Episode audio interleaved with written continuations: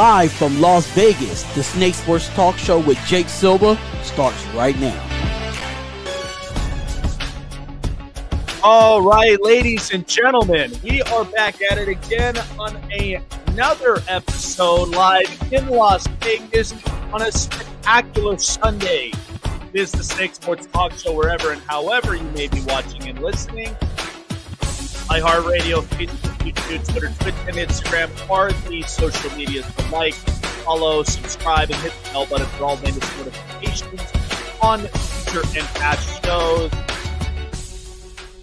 Lots and lots to talk about as well. Still more college basketball upsets as we speak. And it's just been kind of nuts. We're getting geared up for uh, March coming around the corner. And it's just, it's just tons of fun. I love watching it almost every year. Um, boy, we we had some interesting uh we had some interesting plays at least through yesterday. Um so lots to talk about from there. Tay Hopkins is going to be joining me here in just about a few minutes. Um we'll be talking a lot more about, you know, gearing up for the San Francisco 49ers as well. He talks uh Niners and of course uh the San Antonio Spurs, so you don't want to end up missing that. Um but I do want to give at least a special shout out to um to Sports Empire Network. So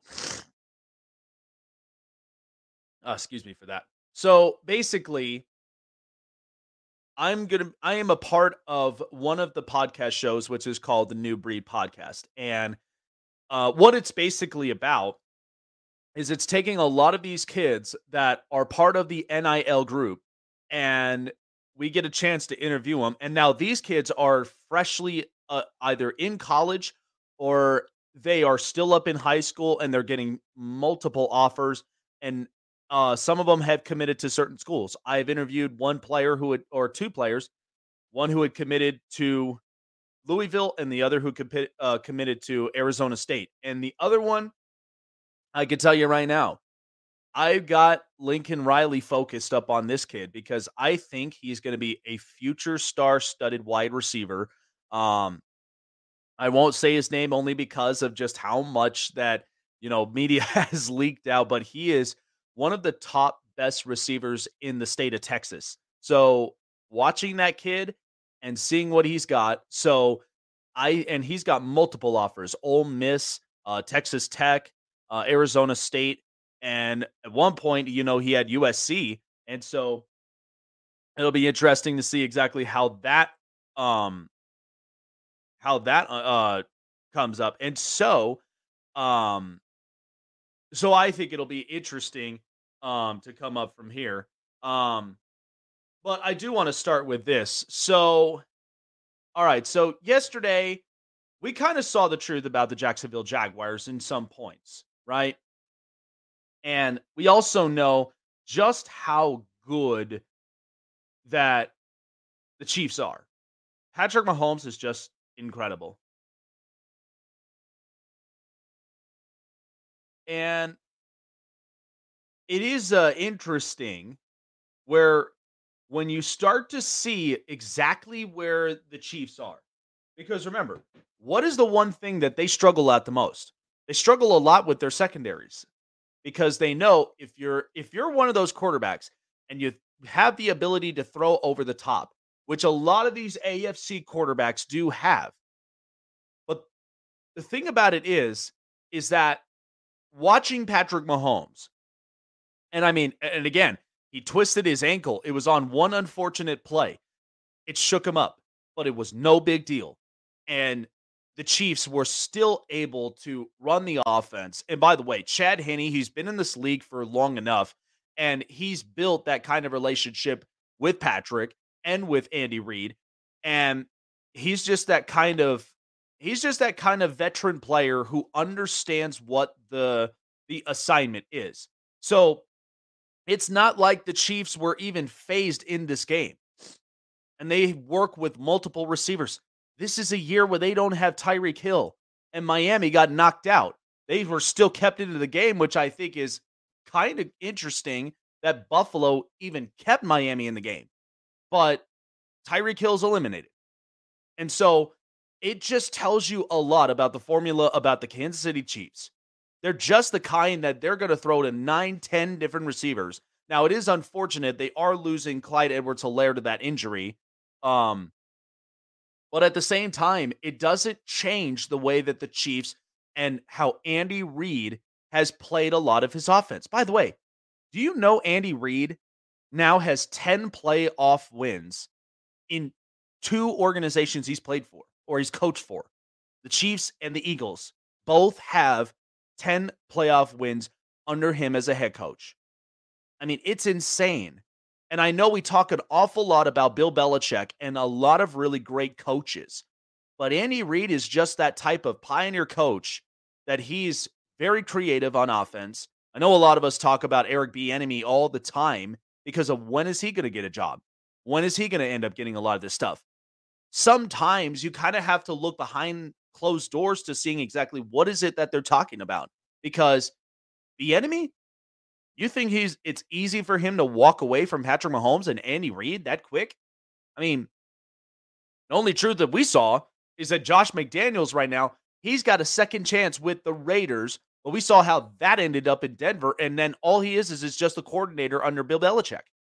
So it's and it's it's really tough. Now, I will say there there has been uh, a little bit of a change to Steve Spagmo- Spagnuolo's defense. I used to love watching him when he was a defensive coordinator with uh, Tom Coughlin and the Giants, and I thought that his defense with Justin Tuck, Michael Strahan, um, Kiwanuka and a lot of those players on New York's defense was actually pretty impressive.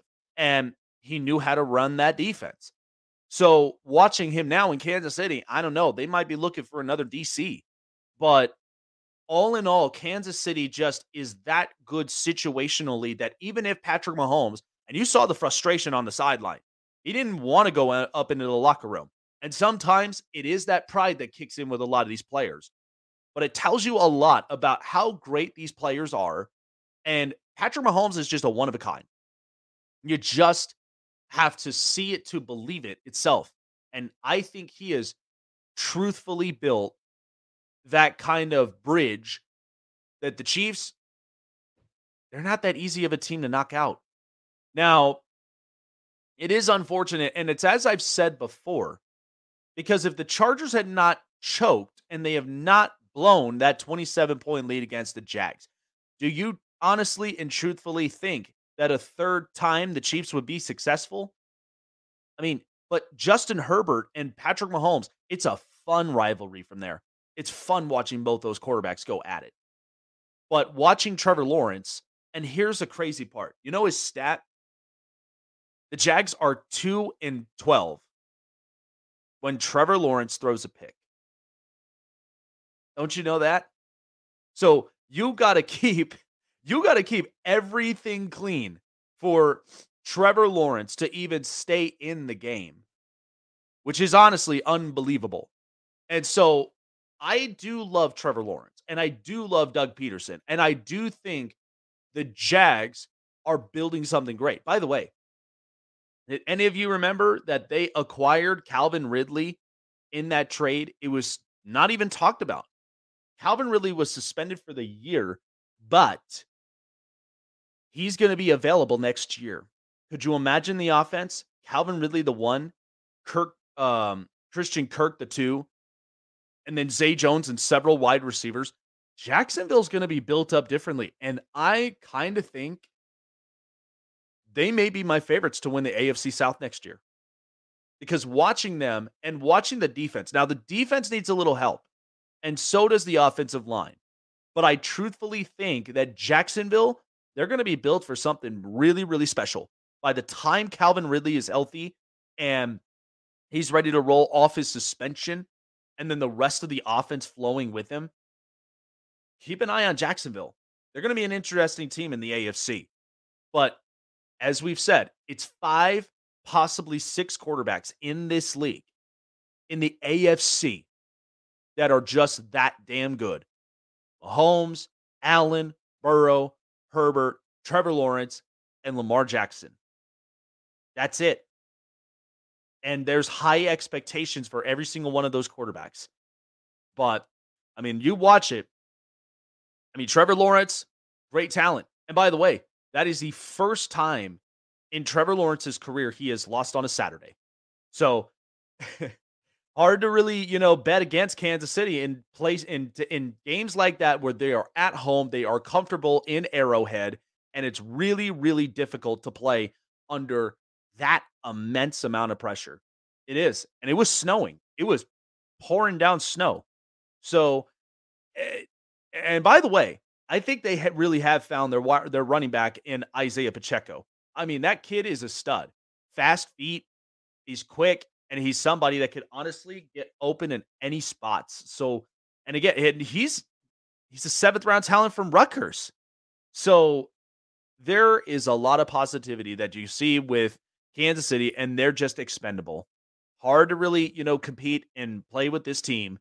But if you look at it, I mean, this is the pathway right now. And I look at every single one of the teams in a lot of their struggles. Trevor Lawrence, he's two and twelve when he throws a pick. You know, one only one big win was that 27 point choker from the Chargers. And then there's the Bills, who they're struggling on offensive line. They're very Josh uh, Josh Allen reliant. And then there's Cincinnati, who today they've lost two of their top offensive linemen. Not that easy to be recovered from. Now, I know a lot of people will say, well, Joe Burrow went into the Super Bowl without an offensive line. That's true. But sometimes you just got to have it on those points to where you have enough time to throw in the pocket and make those plays. All right. So um I love talking sports with him as well. And he's a diehard San Francisco 49ers fan. Um, also does talk a lot about the San Antonio Spurs and um, very, very knowledgeable, very much the guy that we love talking with. And I've known him for a long time from the other place as well. So joining me live via the Global Satellite Network Stream Yard is my good friend Tay Hopkins, Tayrock Talking Sports. All right, hopefully he's up and on. Hey, Ted, can you hear me? Is late. All right, let me see if I can message him real quick.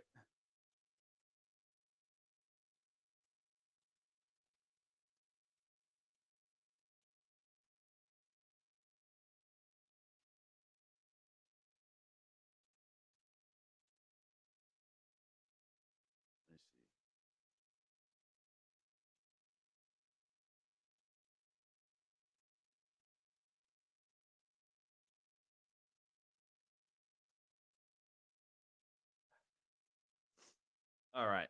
Yeah, I think he might have. I think he might have ended up. I don't know if he fell asleep or something, but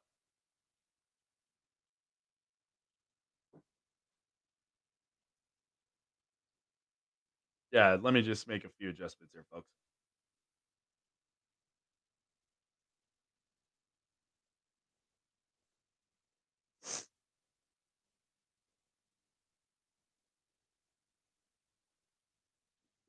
Do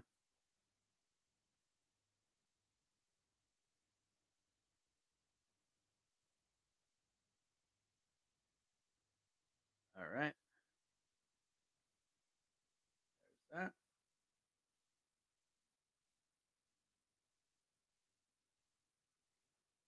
Yeah, I don't know. I think he might have fallen asleep up on me.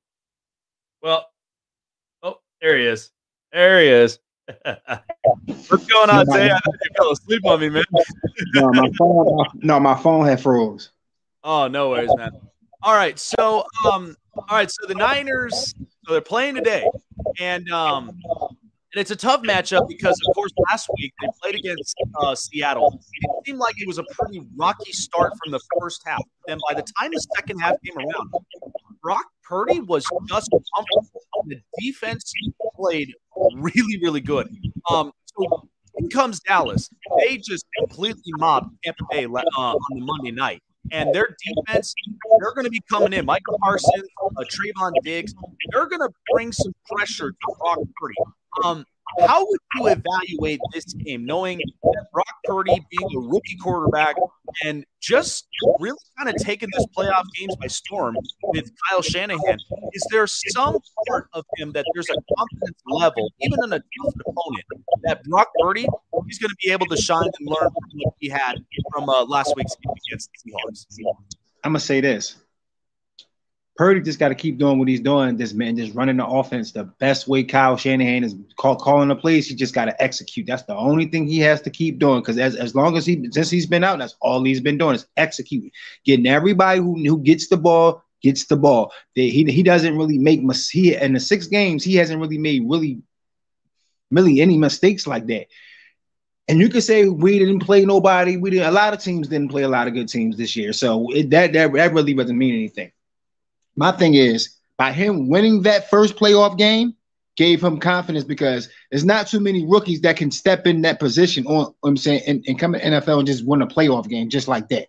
Just like that. Like people was trying to give him arguably rookie of the year just because it's too late. Not expecting him to get it, but as long as Brock Purdy keep his poise like he's been doing, keep his cool, we gonna have the run game. That's gonna help him out. Yeah. Those the screenplay, the screenplays, that's gonna help him out. And then when you give him time, you see he can throw the ball down the field. Yeah. So oh, yeah, and he's very accurate once he throws downfield. And now, but the thing is, like I said, as long as he don't make mistakes, okay, maybe he might he might throw one. We still got the defense to come back if he throws a if he if he throws an interception, cool. But Nick Bosa is going up against a rookie tackle Mm-hmm. Micah Parsons got to go up and see Trent Williams, Deebo big brother. So Purdy's going to have time to do something. I feel like Kyle Shanahan and, and the 49ers been scouting the Cowboys because I, I, think they already felt like they was going to play them. I felt they, they already knew they was the Cowboys was going to be Tampa. So we've been kind of scouting the Cowboys for a minute. We know this not a light game. It's no, we know this not an easy game. We went into their house last year, beat them. They trying to do the same thing to us. I'm not really that stressed because it's the Cowboys. Like Stephen A. say, accident always waiting to happen. But like I said, this is going to be. I don't think Dak's going to have the same good game he had against Tampa because you're going against you're going up against the number one defense. And let me say this right now while I'm on there commentators, please get it right. It's either the Eagles have the number one defense or the 49ers because they keep going back and forth. Which one has it? Because last night I heard on the game on the Eagles game, the Eagles had the number one defense. Now we saying we have the number one defense. That's why I want to see the Niners versus the Eagles because I want to see the best against the best. I don't want to see another NFC East matchup. I want to see the best play the best to get the right to go to the Super Bowl. That's what I want to see, and I feel like that's what the world should want to see. We don't want to see another Cowboy Eagles game for the third time. We just seen the Giants game like that. No, only thing the Niners had to do is play their game. Defense, don't let up when y'all got the score. Kyle, I'm telling you now, we got the lead. Do not let up. Keep going to score. That's the only way we're going to win this game because Dallas can score. They can score. But back to Purdy. Long as Purdy play his like like whatever plays he called, long, long as Purdy play and not throw this stupid passes and throw this balls that's just I think the first game in Seattle, he was just nervous in his first playoff game, so he threw a kind of a couple bad passes at first because he was nervous. But when once he got settled in, you seen that offense. It's like the floodgates flew open. And then once you know, you know, once uh, Abrams grabbed Deebo leg, and then it all, all hell broke loose. Oh yeah, you don't you don't want to make them mad because once they get mad, they then they're gonna put points up on you. Mm-hmm. Yeah, and and that was one of the big things. Yeah, and people people better watch out for George Kittle. Mm. People not talking about George Kittle. He's going up and trying to tell you. I get most likely George Kittle is going to score today. He's going to he's going to score. I, I got I got C Mac going for 100 yards. I don't see Zeke or Tony Pollard getting 70 yards a piece. But yeah. together, they yeah. might can get it together because we haven't allowed a 70 a 170 yard rusher all season. So maybe together they can get 70 yards, but I don't see both of them. Now Pollard, that's the one I'm more scary of. Because mm-hmm. Pollard, cause he's like he's like a smaller version, he's like a different version of Christian McCaffrey because he could catch and he's explosive when he run the ball and he's kind of strong.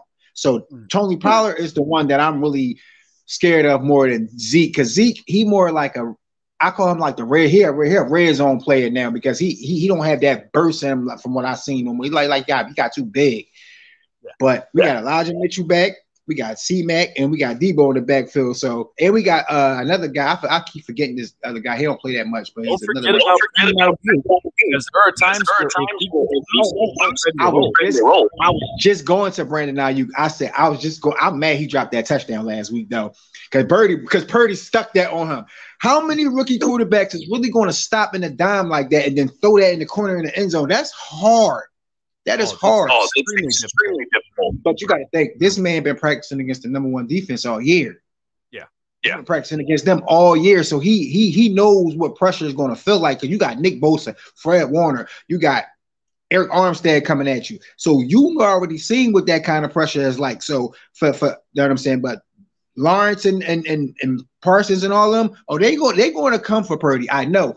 I just want to see what he does under pressure. Yeah. We had yeah. teams. Go ahead, go ahead, go ahead.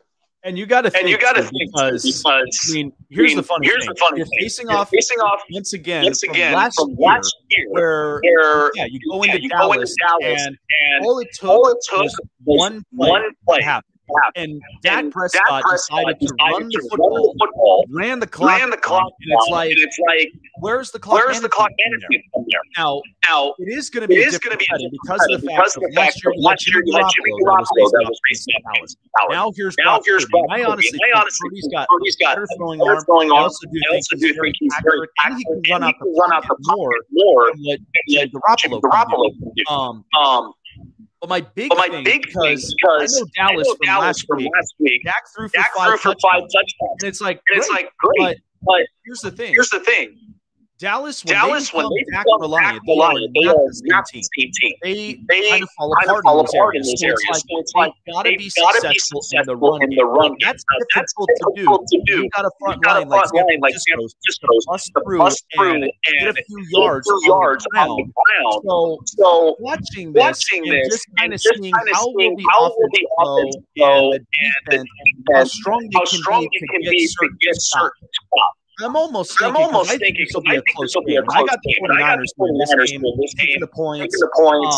Um, I think it might be a 20 24 game. But how would you kind of see the flow for the 49ers? And would it be like how last year was just one play possession that made it permanent, or do you kind of different? Technically, I want to see them smash the Cowboys, but that's not reality. It's not reality. I want to see them. I want to see them beat them like 40 to 14, but that, that's not reality. I see a close game too, like 28 24 or 28 21. I don't see them blowing the Cowboys out. Now, we, now for some odd reason, if they if, if it happens to be like last week and there's close games in the second half, they just do what they do.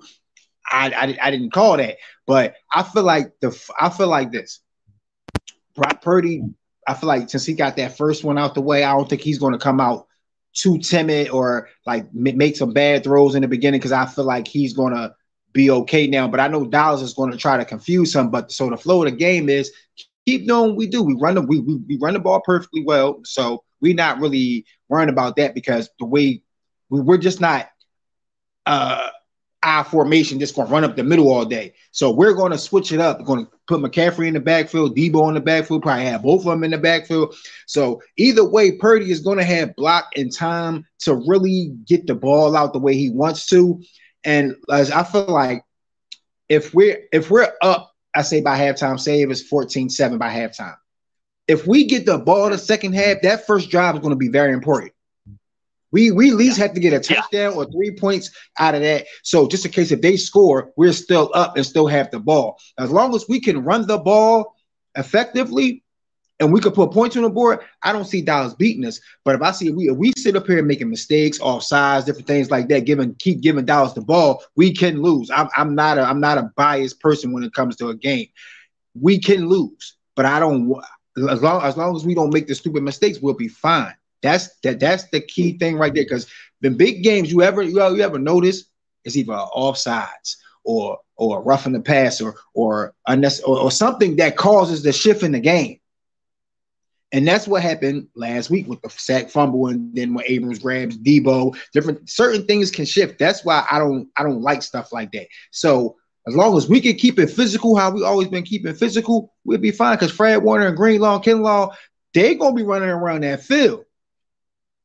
Now, T.Y. Hilton on the other side, that's going to be somebody we know nobody's really paying attention to because he could come out that slot. And now I need, I need both of the wards to get it to get it done. Hello, you yeah. still hear me? Oh yeah, oh yeah, yeah, yeah. Okay, yeah, yeah, yeah. I, I, I truthfully think like with Charvarius Ward, I, I think he's had a really, really good year this year, and it's kind of unfortunate with um with Kansas City. I mean, they let him walk easily, but I think he's he's really um meshed into this defense. But by the way, how about Halafunga? I mean, I think that kid, he he's something special too. Like I and it's actually kind of interesting because I've heard from a lot of people he actually trained in the offseason with Troy Polamalu, which was another really really good safety. So, um I think watching the secondary. Now, I, mean, I've watched Jimmy Ward now for the last couple of years. He's had some real good spurts and then there's times where he kind of let loose on some plays but is still managing to pick himself up. So I feel like the secondaries, because watching it, you got CeeDee Lamb, you got Michael Gallup, you got uh, T.Y. Hilton as well now, which I'm really interested to see how he produces in the slot as well. Um, so I would imagine for San Francisco and their secondaries, because watching Halafunga, watching both Charvarius and Jimmy Ward and a bunch of these guys, I mean, all it's going to take is just you know, having that precision to where they see the quarterback, they know where he's throwing. But it's like I said, I mean, if I watch that box score at the end of the game tonight and Dak's got more than 50 throws, I'm a little bit skeptical about how else that the Cowboys will be able to readjust on that, right? Um, Hufanga, I call him Polamalu Jr. That's what I call him because he he he he's that he's that good of a he's that good of a safety. He could come down in the box. He could he could roam around the field. I call him I call him the the the, the, D-backs uh, secret weapon because nobody saw him coming. I knew about him last year, but I didn't really speak on him I, I was just in my head like, just wait, I'm gonna let this man do his work first, and I'm gonna then I'm gonna speak on him. I knew about him last year from pe- people just talking about it. Actually, Troy Polamalu talked about him as well too. But a lot of people, a lot of people ain't see that because you know they just talk about somebody, somebody they really know. But the back end, as long as we can, we don't give up big plays. That's why we cover the middle a lot. So we play. If you notice, we we a team that play a lot of man. We play zone too, but we play a lot of man because we don't want to give up the plays in the middle because that's where Dallas like to go to. They like to come across the middle a lot. We don't we, we don't give up the big plays. We, we'll be fine because we keep we could keep Dallas like third and eight, third and ten, or anything higher than that, we'll be fine. Well, I don't want to give Dallas third and one, third and two, even though we stop teams that's like third and one, third and two. But I would rather them have to make sure they have to pass it on third and ten or or or or, or like third and seven because when, when you got to drop back and pass against this defense, we say we, we tend to get interceptions. We lead the league in interceptions. The Eagles might got the sacks, but we got the interceptions. I, I you know what I'm saying. So if if I feel like we could get enough pressure on Dak, he's going to make a mistake. And once he once he makes a mistake, it's like it's like sharks. It's like sharks in the water. We we we, we going after everything.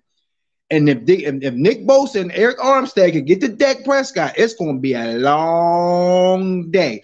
And all I want to see on Monday is Stephen A. Smith coming at Michael Irvin. That's all I want to see. Plus, like I said, I want to see the Eagles versus the Niners. I want to see that matchup because you don't get to see that all the time. I want to see the best offensive line against the best defensive line, and the two offense who's going to win that game. I don't like I said. I don't want to. Long, long as my Niners take take care of the Cowboys, I get that matchup I want, and anybody could we could have all the smoke with anybody. I just know for sure that the faithful are going to win today I don't care what Michael Irvin is talking about, Michael Parsons and all of them. I know what I'm saying right now. The 49ers are going to win 28 21 right now. That's my pick 28 21. If we get anything over, that's icing on the cake. Mm, I love that. I love that. I, am I'm, I'm definitely sold up on that pick, and yeah, I I think this is going to be a wildly entertaining game because of the fact that I love San Francisco's defense. I love the fact that you know Kyle Shanahan because he's such a great play caller that he utilizes everybody's strengths. Now, I know it was kind of slow for Deebo at first because I'm like, well, let Deebo be a be a receiver. That's, this is why you sign him the extension. It's not for him to be that kind of running back because now you have a running back by committee. It's healthy. So now just utilize what his strengths are as a receiver. And Brandon Aiyuk at any time, he's a wild card receiver, so he can really bust through on those spots. Um, one question I want to ask before letting you go. Um, so DeMeco Ryans, the defensive coordinator for San Francisco, he's been getting a lot of offers. Now, I used to love watching DeMeco Ryans, even at the time when he was with Philly and when he was with the Houston Texans. He's getting some job offers. Now, um, San Francisco, in their 10 years of their coordinators, I mean, Mike McDaniel, he's showing that he's got really good spurts in Miami. Um, Robert Saleh, he ran this defense and was really good. And now he's starting to kind of look su- successful with the Jets. They're only a quarterback away.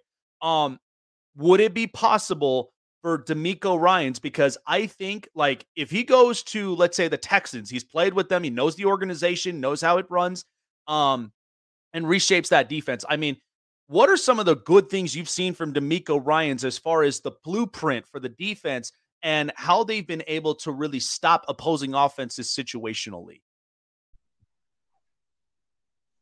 Man, if you want to call a non-player captain of a defense, I'm gonna call him the captain of a defense. This man is a true leader. You he don't get me wrong, it's like okay, just hypothetically, the 49ers won a Super Bowl. That's like how Mark Jackson built the Golden State Warriors and then Steve Kerr finished the project. Robert Saleh started that project, and DeMeco Ryans got to finish it. I, I, believe he's going to get a head job. I don't want to see him leave, but I, I, I know he's I know he probably want to do a head he, he want a head coaching job. I'll, I'll be grateful and satisfied and happy that if, if whatever job that he gets. But he's turned this defense I think, a little notch higher than what Saleh did. Saleh brung it together, meshed it well, and DeMeco Ryans gave it like this swagger and this fire under it to the point where it's hard to really beat them because if you really think about it, it's only been two or three teams that scored more than 17 points on the on the 49ers. It's only been uh, it was it was the Washington, the uh, Kansas City when we first got CMC, and the Raiders. Okay, that happened. I didn't know who that quarterback was for the Raiders. He did he did something that I ain't know that was possible. I get more I get more respect for that. I ain't even mad at him. But that's why I said I not not not, not to take it off the uh, DeMeco Ryans real quick. That's why I said I like Purdy because that showed his resilience and how he brought them back in a tough game like that. He needed a game like that for him to, for these playoffs. But back to uh, DeMeco, I feel like whatever team that picks him up I feel like he's going to have a hand in the defense, even even if he he he is the head coach, because he has that type of mindset. He's played defense. He know what it takes to win games. I'm trying to tell you now, if the 49ers win the Super Bowl, a lot of uh, more teams probably than now are going to call for that man. They're going to call for that man, and whoever replaces him, you can't you you you gotta came you gotta keep the same intensity because you can't take a that defense is all the way that defense is structured is already set. Just come in and just just put your little kinks in, but don't restructure that defense. It's already set in stone how how we want to play. Just don't mess it up. So you got a Ferrari, don't crash it. Like just keep that defense together. But DeMeco, his I don't know what it is about him. He he just puts a fire under the defense. And one thing Kyle Shanahan said it's a it's, it's a quote. He said, I he took a shot at the defense. He said, I feel like Dallas Cowboys are defense are playing better than ours. When I seen that quote, I knew right then and there that Miko was gonna have them boys ready for today. I never seen Kyle take a shot at the defense until I seen it. I was I was on some I was on a 49er website. So I stay on 49er websites all day. I saw that quote. I said, wow. Never seen Kyle do that. I, that's that's what I know. Kyle means business now. I, don't think he's going to take his foot off. If we we're up in this game, I don't think he, I don't think he's going to take their foot off their neck. I don't think he's going to play conservative now. I think he's tired of playing conservative, especially the way Seattle was playing this yesterday. I mean, last week. Oh no, it's no conservative today because all I've been hearing all week is what Dallas going to do this, Dallas going to do that, Dallas going to do. Oh no, it's physical football today. We're going back to the trenches like they played in the 1980s. We're going to be hitting for real today. But DeMeco, he's the leader of that defense. He's going to make sure they all well prepared. Trust and believe. If anything, get any big plays that happen, I guarantee DeMeco Ryan is going to go over to that player and ask him, "What are you doing? Get it right. We need to win this game." And we going and then by the second half, if anything's going wrong, we're going to fix it. Because anytime we ever played in the game, the second half, our defense always steps up. We put at least five shutouts in the second half in this season, when nobody, when an opposite team didn't score. Mm. Mm. So we're we're we play to that level, we'll be just fine. And I appreciate you having me on here, Jake. It's been a minute since since the last time I was on here, but I had to come show my brother some love. You know what I'm saying? So I just wish the Chargers were still in. I don't see how Sunshine did his thing. Sunshine, like I don't get it, but because I would have rather see the Chargers versus the Chiefs. But you know, it's always next year. I feel like y'all be back. Y'all definitely be back. I don't I don't see how yeah, gonna, a talented team like that won't make it back. So um go Niners. Sorry about the Cowboys. Eagles, we'll see y'all next week. well, it's a it's a great pleasure having you on with me, Tay. Always a it's never a dull moment at all coming up onto the show as well and talking a lot of 49ers. But yeah, hopefully with the offensive coordinator um, you know, position, they get it right. I think it I think it'll be fantastic because it's like, look, you're working with Justin Herbert. So it's gonna be a lot of fun from there. So um, no, I'm definitely pulling for the 49ers here today against the Cowboys. I honestly think it'll be a, a really fun, interesting game. And I think at the end of it, I'm going to miss seeing whether it's a one possession game or, or the Niners, if they stop them all situationally, I think it's going to be theirs for the taking from that point, and then seeing a Philadelphia San Francisco matchup in the championship. I think that's exactly what everybody wants from there. But I appreciate you coming on by, my friend. Definitely take care of yourself. Where can people find you as well for a little bit more of 49ers and San Antonio Spurs content? There you go.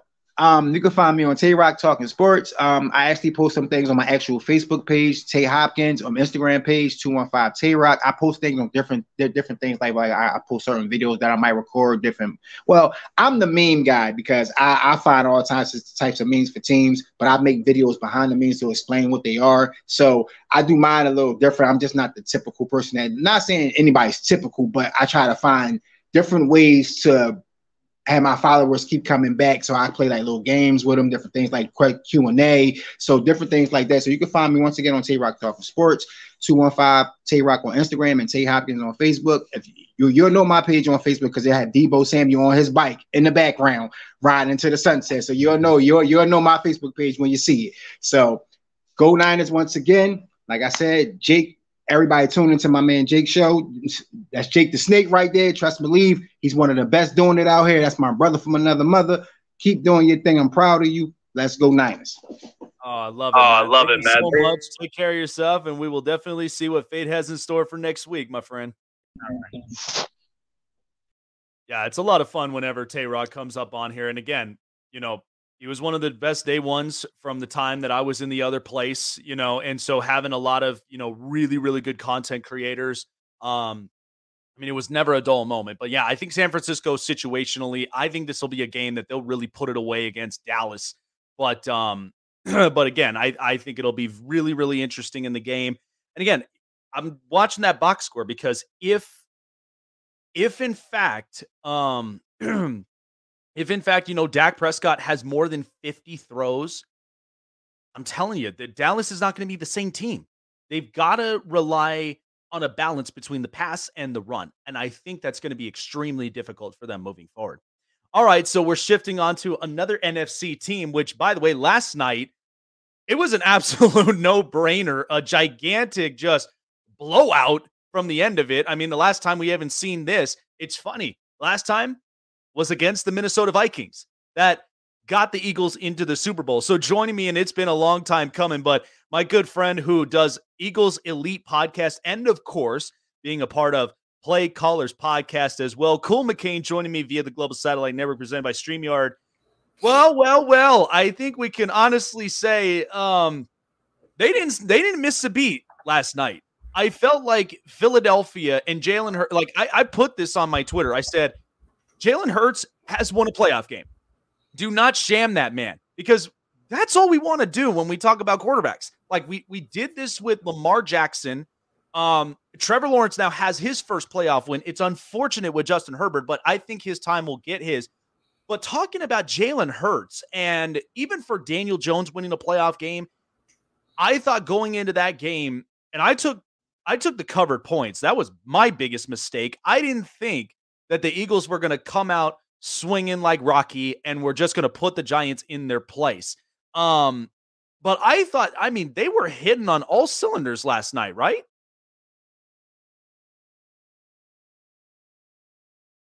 Uh oh, we got a little bit of a we got a frozen feed.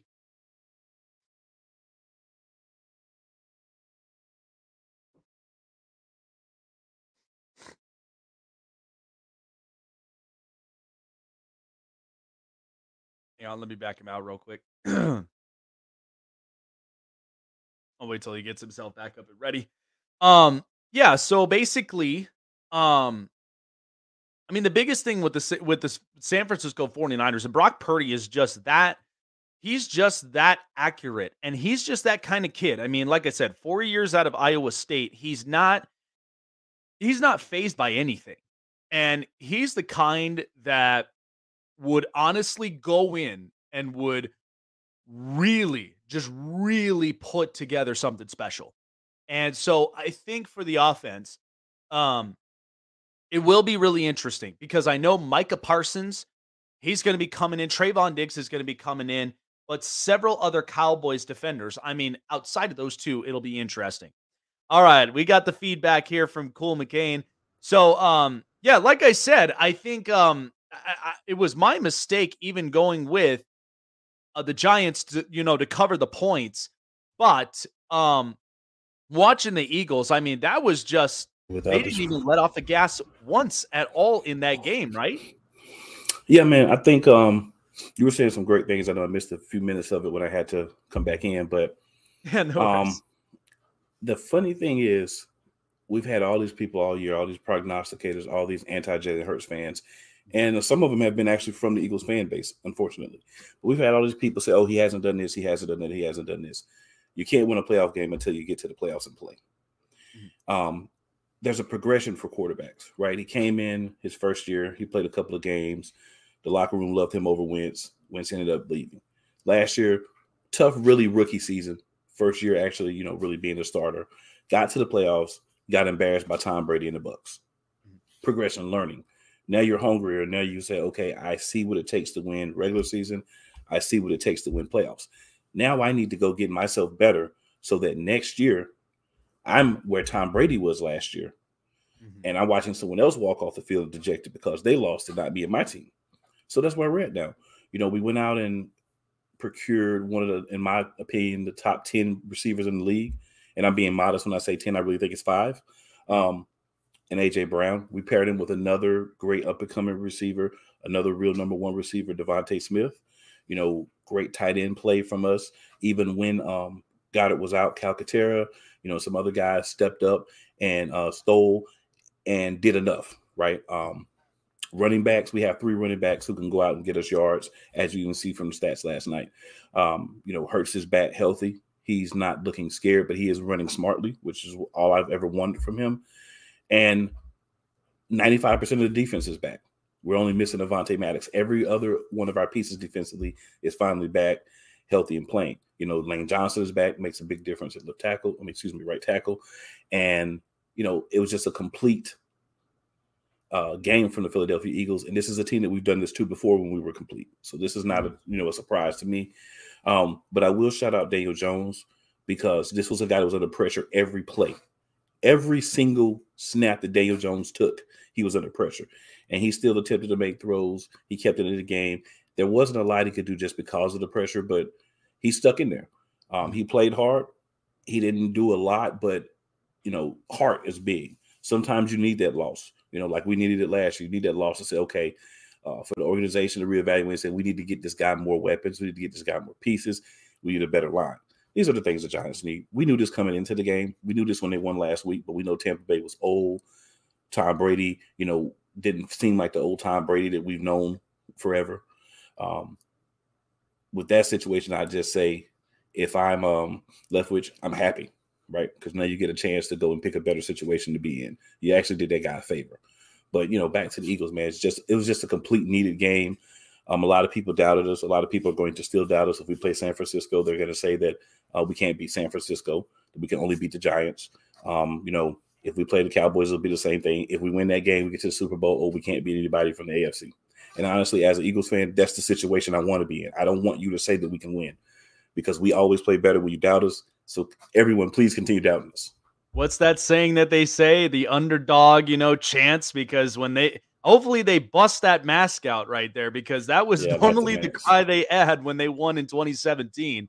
Um, so it is interesting. I mean, even comparing from the 17 uh, Eagles to right now's Eagles in 22. Um, and it is interesting, and it's funny you say that because I've said this uh, time and time and time again about the Eagles. I felt like in 17, it was a team win rather than specifics of, mm-hmm. well, Nick Foles is better than Carson Wentz. I, I was dealing with that whole heckle like for years. And I said, look, just keep drinking your beer. If I'm out in a Philly bar, I'm like, just keep drinking your beer. You have no idea what you're talking about.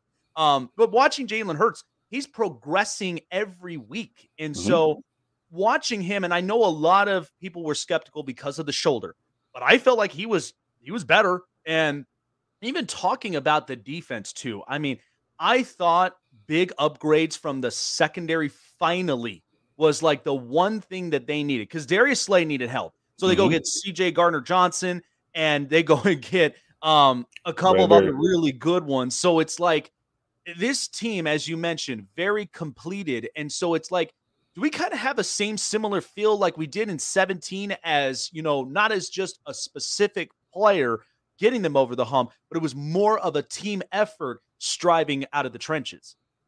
Oh yeah, definitely, man. It's definitely been uh, the team. Um, the one difference between this team and the 2017 team is that we don't have a big bruising back that we're using. Uh, but the guys that we have are getting it done. So you know, I'm not, um, you know, saying that they they're not capable of getting it done. I'm just saying that's really the only difference that I honestly see.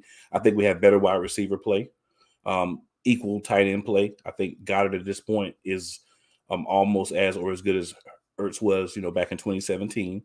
Um, definitely, I think this defense as a whole is better um, right now because of Avonte Maddox being out, which is really an actual really important piece for us because he's our nickel corner.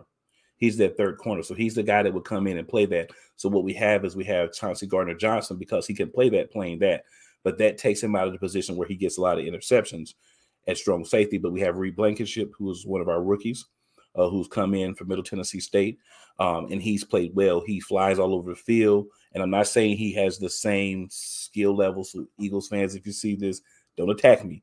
But he reminds me of the way he plays, like a Brian Dawkins. He's just all over the place, right? Mm-hmm. He's just aggressiveness. He's hitting. Hands aren't that good, but that's okay. You know, you, you play defense. There's a reason why you play defense.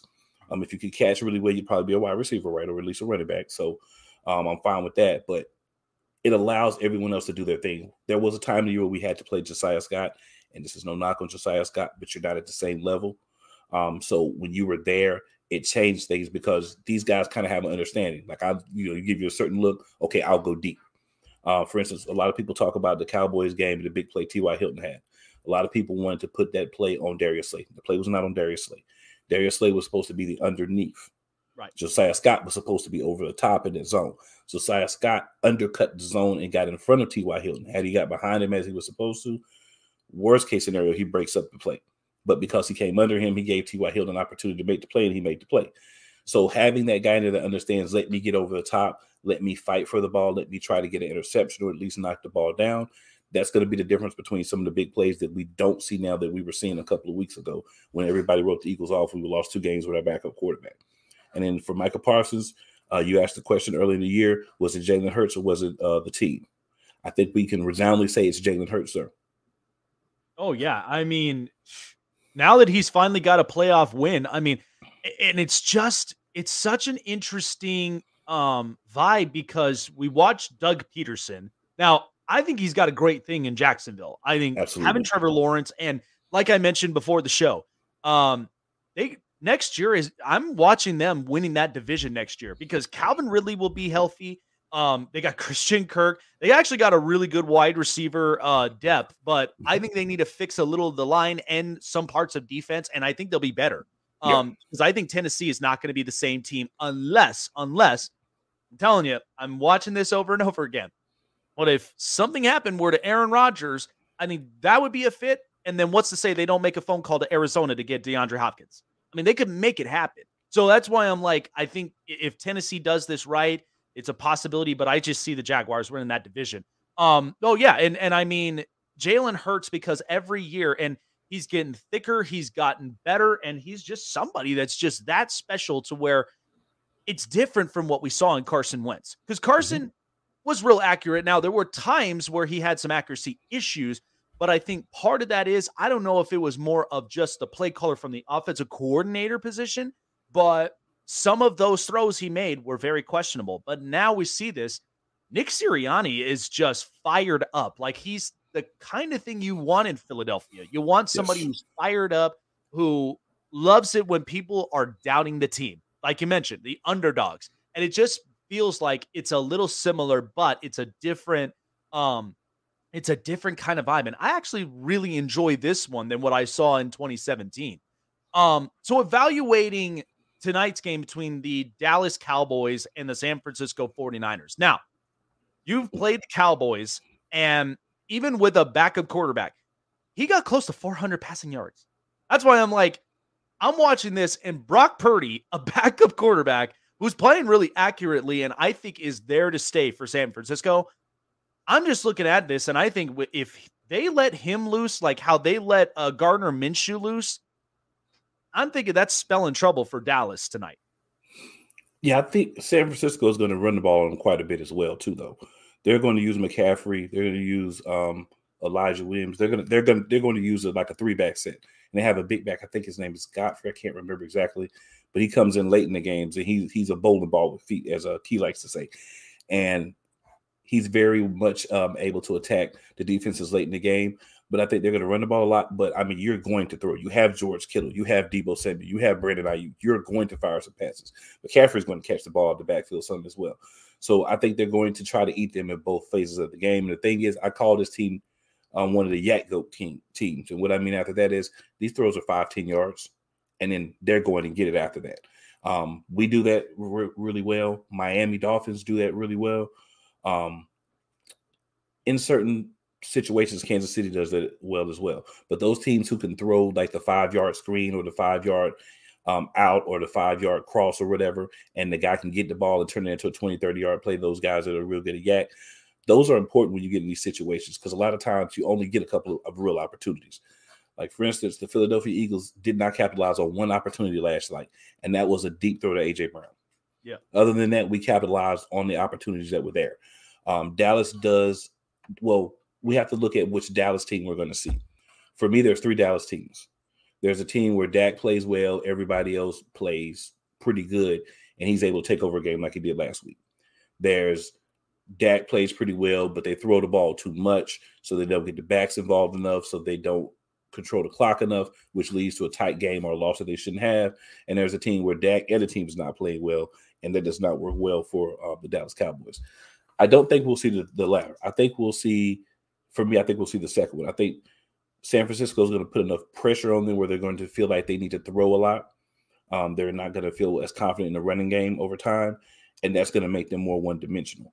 And then defensively, they have not been strong against the run in any games. Um, you talk about like the Eagles game. It's not that they were strong against the run. We just decided to throw the ball all game instead of run the ball. When we were running, we were getting, you know, we, we averaged like four and a half, five yards to carry in the game. We just abandoned the run game. Um, Gardner Minshew missed a few throws that had he made that I don't think Brock Purdy would miss. We would have won that game. So I think that you're looking at a guy in Brock Purdy who um, knows what he's going to be up against with the Dallas Cowboys. He's got a lot of veterans around who are instilling the knowledge in him and saying, "Hey, on these plays, when you see these reads, just give me the freaking ball and I got you." Right? You see this, dump the ball off. You've got McCaffrey as a safety valve anytime you're in trouble. You've got George Kittle who cannot be taken down by one player pretty much anywhere. So you have a lot of different dangerous weapons on that team. Uh, so the 49ers are going to be a formidable opponent. Um, and I don't think Dallas is going to be able to overcome what they do, but I do think they're going to be able to make it closer than most people give them credit for. And if you can keep a game close, you never really know.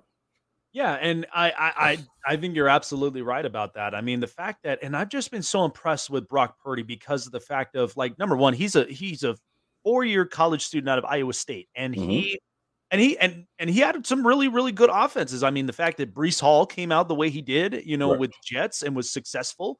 Um, and he had several other um other offensive weapons that he really threw to and was building his confidence behind that. And I think having to be a late round pick, which it's funny, you watch these AFC quarterbacks, and they're all first round talents. And then hmm. you look at the NFC, and all they are is they're about hidden gems. They're not about, you know, like first round talent. But I will say this I think maybe this year, maybe the time to change that. Because I think, you know, you you've got Bryce Young, you got CJ Stroud, and you got Will Levis and yeah. Anthony Richardson. And we say this all the time. Only four quarterbacks that come into this league. There's bound to be one that'll be a bust. I mean, we saw the year before where Trevor Lawrence was a number one pick. Zach Wilson was clearly the bust. Justin Fields, if he gets a better situation in Chicago, um, he'll be bound to be a better quarterback. And mm-hmm. then you watch this past year, it was kind of hard because of the fact of Kenny Pickett was the star, and I think he'll be better in Pittsburgh. Yeah. And then the rest of them, like Desmond Ridder, he's a nice kid, but I don't see him being a future in Atlanta. And then Matt Corral, I haven't seen him much. So I don't know what we may get out of him. He, he could be coming out of the gate next year and he could be good. So we did see one game out of Sam Howell. It was pretty impressive. That was very impressive. That's why I'm saying I'm like, I think Washington. So that brings me to my point too with um the NFC East. So I knew the Eagles moving into this season and the Cowboys, they were going to be the two competitors. I wasn't sure about uh, the Giants and Washington. And then they just completely blew us away.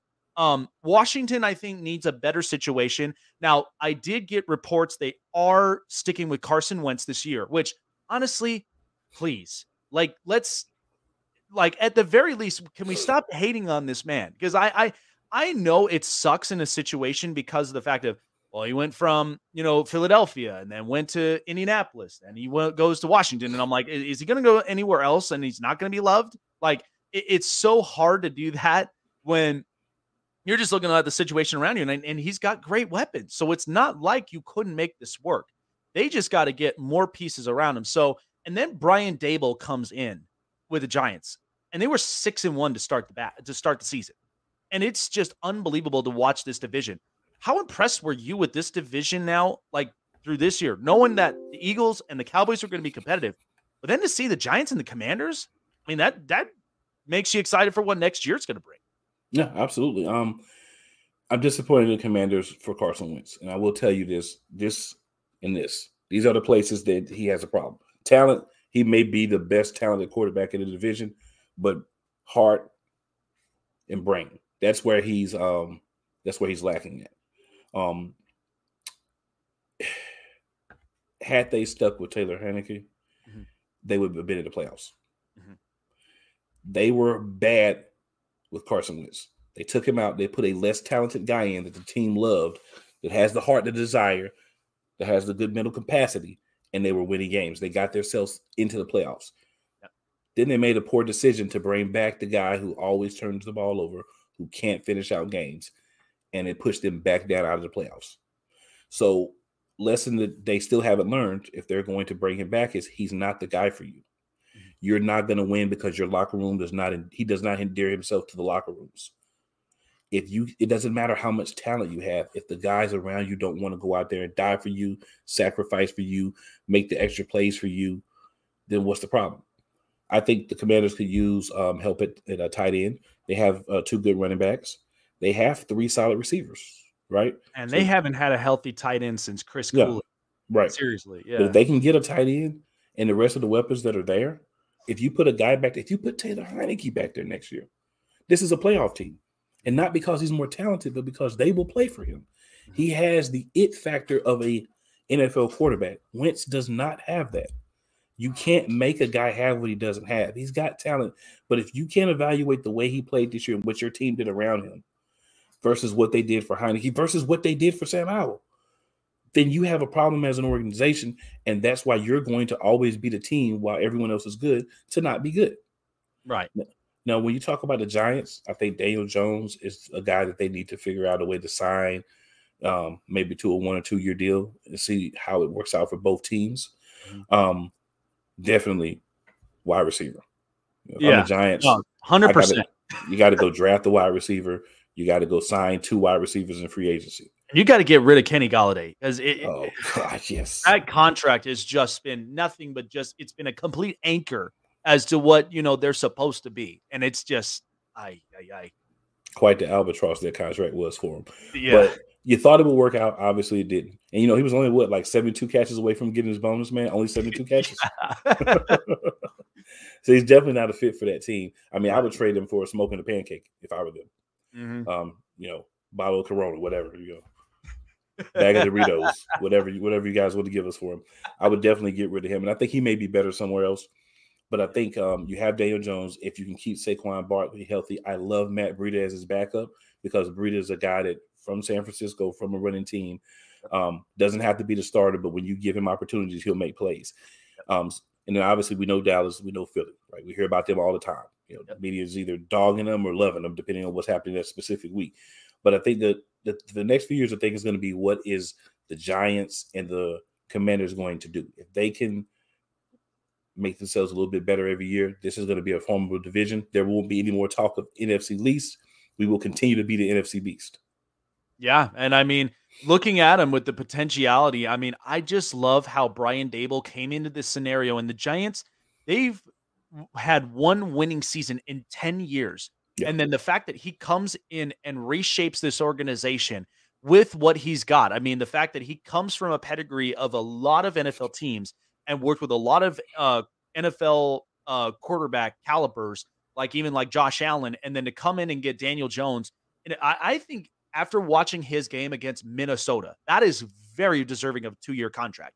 I think uh, because he looked different. He was mm-hmm. running the football. He was opening up plays for the offense. Now it's unfortunate coming against, you know, Philadelphia and it's like a roadblock, but yeah. still I look at that situation and I'm like, he can work for this offense, but I think two years, it'll give you time to evaluate that next year to see is he potentially the guy? And then at that point, you can then reevaluate if something else, you know, goes wrong, and then you could just kind of move off this uh, scenario. But yeah, um, it's funny you mentioned with the tight end because you know what? If I'm Washington and I just watched the national championship, I am looking at that kid Brock Bowers up at Georgia, and I think he very could, quickly.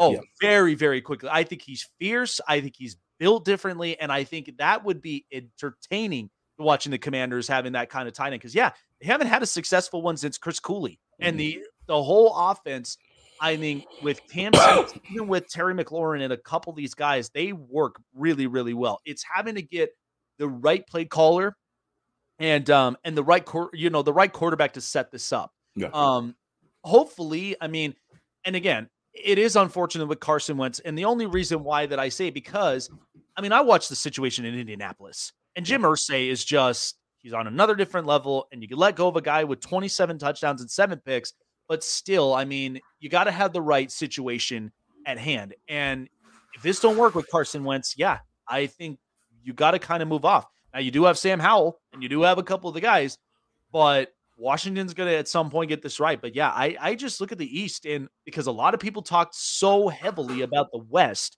that they don't even pay attention to what the East is, and I think now they're kind of sitting in their radar. So now mm-hmm. it's like the the everybody in the East all performed very massively and they were exceptional. I thought it was great. But um watching throughout the rest of the playoffs, I mean, so this was my big thing going into uh the show.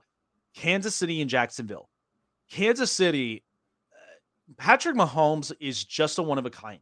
It doesn't matter if his ankle is hurting or whatnot but he's got a, a really, really good veteran backup in Chad Henne, who's just mm-hmm. going to make plays. And Andy Reid, 10 playoff wins in two organizations, the Chiefs and the Eagles. And it's like you are just watching a head coach who's just a beautiful play designer and is somebody that just he gets it. I mean, we watched Bill Belichick for years. We watched Mike Tomlin. Watching yeah. Andy Reid for years now, I think he's really stepped into that role where he is just more than elite. He's just that kind of coach. Um, now it is unfortunate because Jacksonville, when Trevor Lawrence throws a pick, they're two and twelve. I mean, it is unfortunate, and the only big win was that twenty-seven point choker from the Chargers, which yeah. was the one big win. But I, I don't know. As I'm looking at the Bengals and the Bills, I mean, they both have issues. The Bengals are banged up on offensive line. Now I, am keeping the the thought of well, they did make the Super Bowl without one. Yeah. And and Buffalo, they're kind of banged and dinged up a little bit. but they're playing with a lot of heart. Um, does it kind of feel like that this whole pathway to the Super Bowl is it simple for Kansas City, or maybe do they have a competition up in front of them if it's either the Bengals or Bills? So here's the thing with that. so also want to just say, well, Andy Reid, he's learned to run the ball more. In yep. Philadelphia, he did not run the ball in situations where he really shouldn't and mismanaged the clock.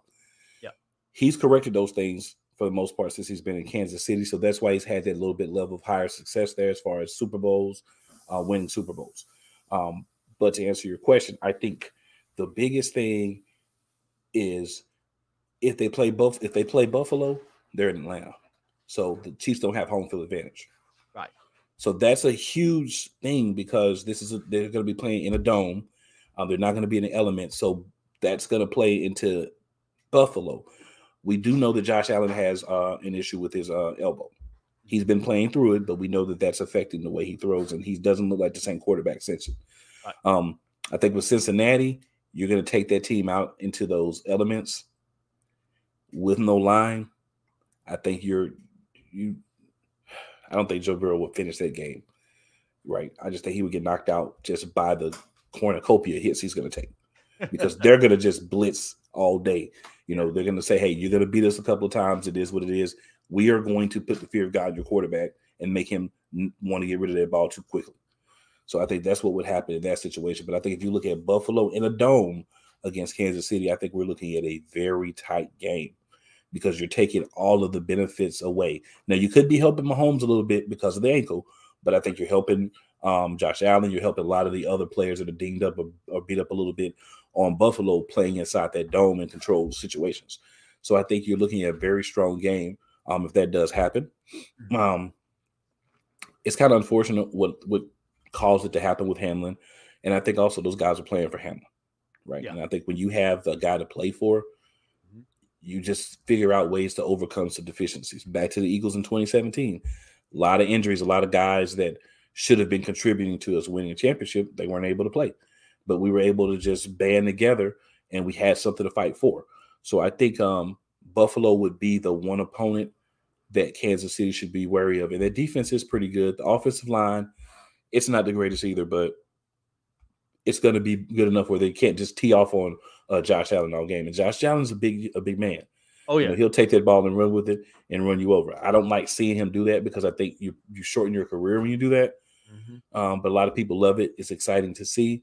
And I mean, if you're going to do it, it's trying to win a Super Bowl. It's NFC AFC Championship game, um, Super Bowl. That's when you that's when you lay it out in line. If you have a short career but you win a Super Bowl, you know, you're looked at a lot highly regarded than a guy that played 15 years but never won a Super Bowl.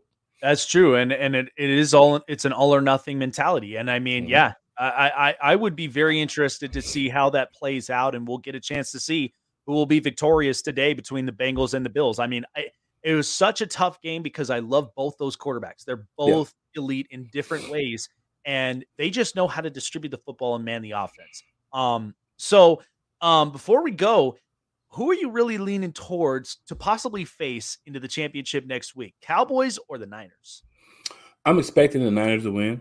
I don't have a preference um, because I feel like if you're going to win, you got to go through whoever's in front of you. There's no like, oh, I want the easiest team. No, just give me whoever's going to be there. Let's see what happens.